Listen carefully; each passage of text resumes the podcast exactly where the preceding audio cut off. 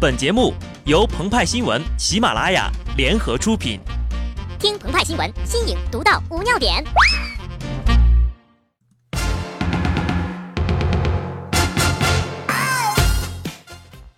本文章转自澎湃新闻、澎湃联播，听众朋友们，大家好，我是机智的小布。虽然做了很多的防备，但依然没有过好这一天，因为根本就没有人来骗我呀。早上、中午和下午就这么平淡的过去了。网友们倒是玩的挺嗨的。微博健身葡萄说：“对别人来说，今天是愚人节，而对我来说，今天是感恩节呀！感谢那些说我有钱、说我帅、说喜欢我的人，是你们让我在一年中还能够有一天生活在美好的梦境当中。听起来我就幸福多了嘛。”至少每天都有半个小时的美好生活呀！微博善财神说，男子捡到神灯，召唤出了灯神。灯神说：“今天是愚人节啊，许愿要说反话才能实现哟。”男子说：“神呐，请让我成为世界上最丑、最穷、最帅、永远没人爱的人吧。”灯神说：“好的，骗到你了，哈哈哈哈！”砰。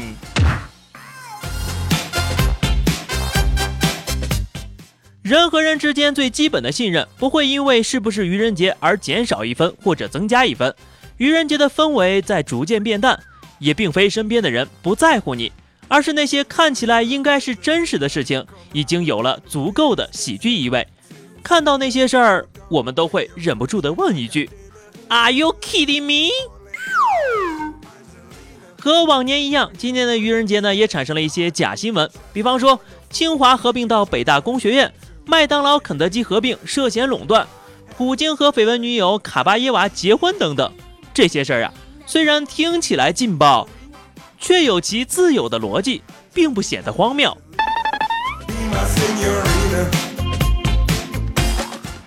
而一些现实发生的事情，离奇的让人怀疑它的真实性。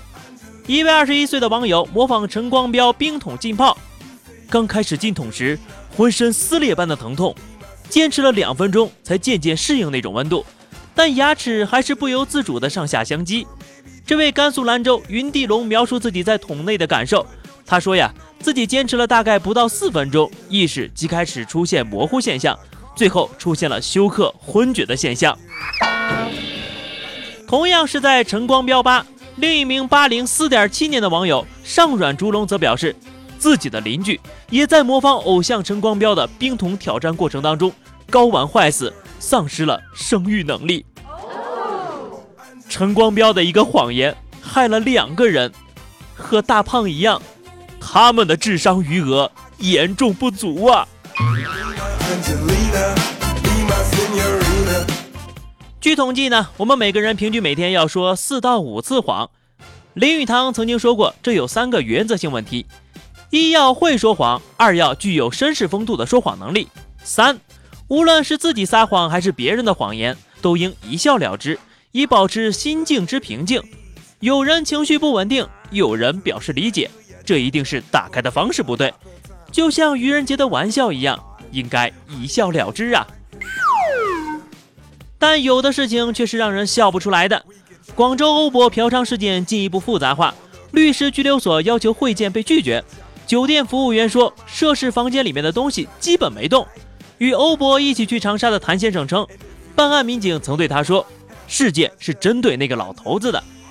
去探望了欧博的三位长沙网友发微博说，欧博坚决否认嫖娼，称嫖娼是根本没有的事儿。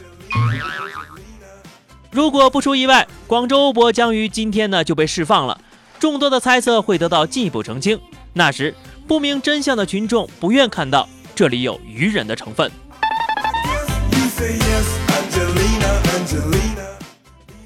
亚里士多德说：“谎言自有理由，真实则无缘无故。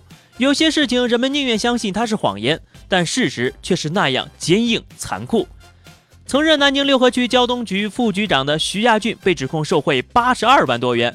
近日在南京六合法院受审，庭中他多次表示：“社会风气就是这样，自己受贿。”也是被动的呀。受贿竟然是被动的，你是在开玩笑吗？惊讶之后才发现，这竟然是事实。无需主动伸手，自然会有人把钱送上。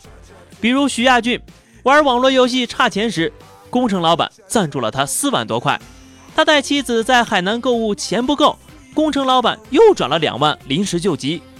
他给别人安排个工作，对方过节来送礼，羊肉袋子里藏了一万元的现金。愚人节的起源，据说是法国为了推行以一月一号为一年之始的纪年方法，而愚弄那些仍然以四月一号为新年的人，假装给他们送礼物，邀请他们参加假的招待会，并把上当受骗的保守分子称之为“四月傻瓜”。人们设立了一天可以肆意欺骗说谎，是期望其他时间人们能够诚实相待，保住人与人之间最基本的信任。但是。真实看起来荒谬，谎言又编造的很真实，于是人们似乎每天都在过愚人节呀。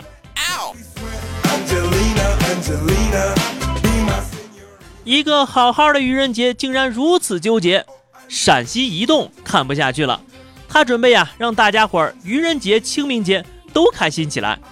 三月三十号，陕西移动给客户发去了短信：“尊敬的四星用户，您好。”清明将至，陕西移动提前恭祝您节日快乐。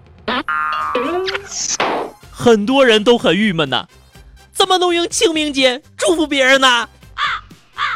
其实吧，陕西移动做的没错，因为呀，过了清明节就能收到钱了。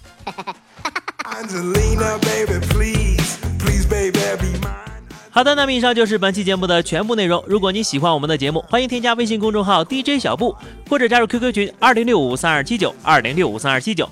更多新鲜资讯，敬请关注喜马拉雅澎湃新闻。下期节目我们再见吧，拜拜。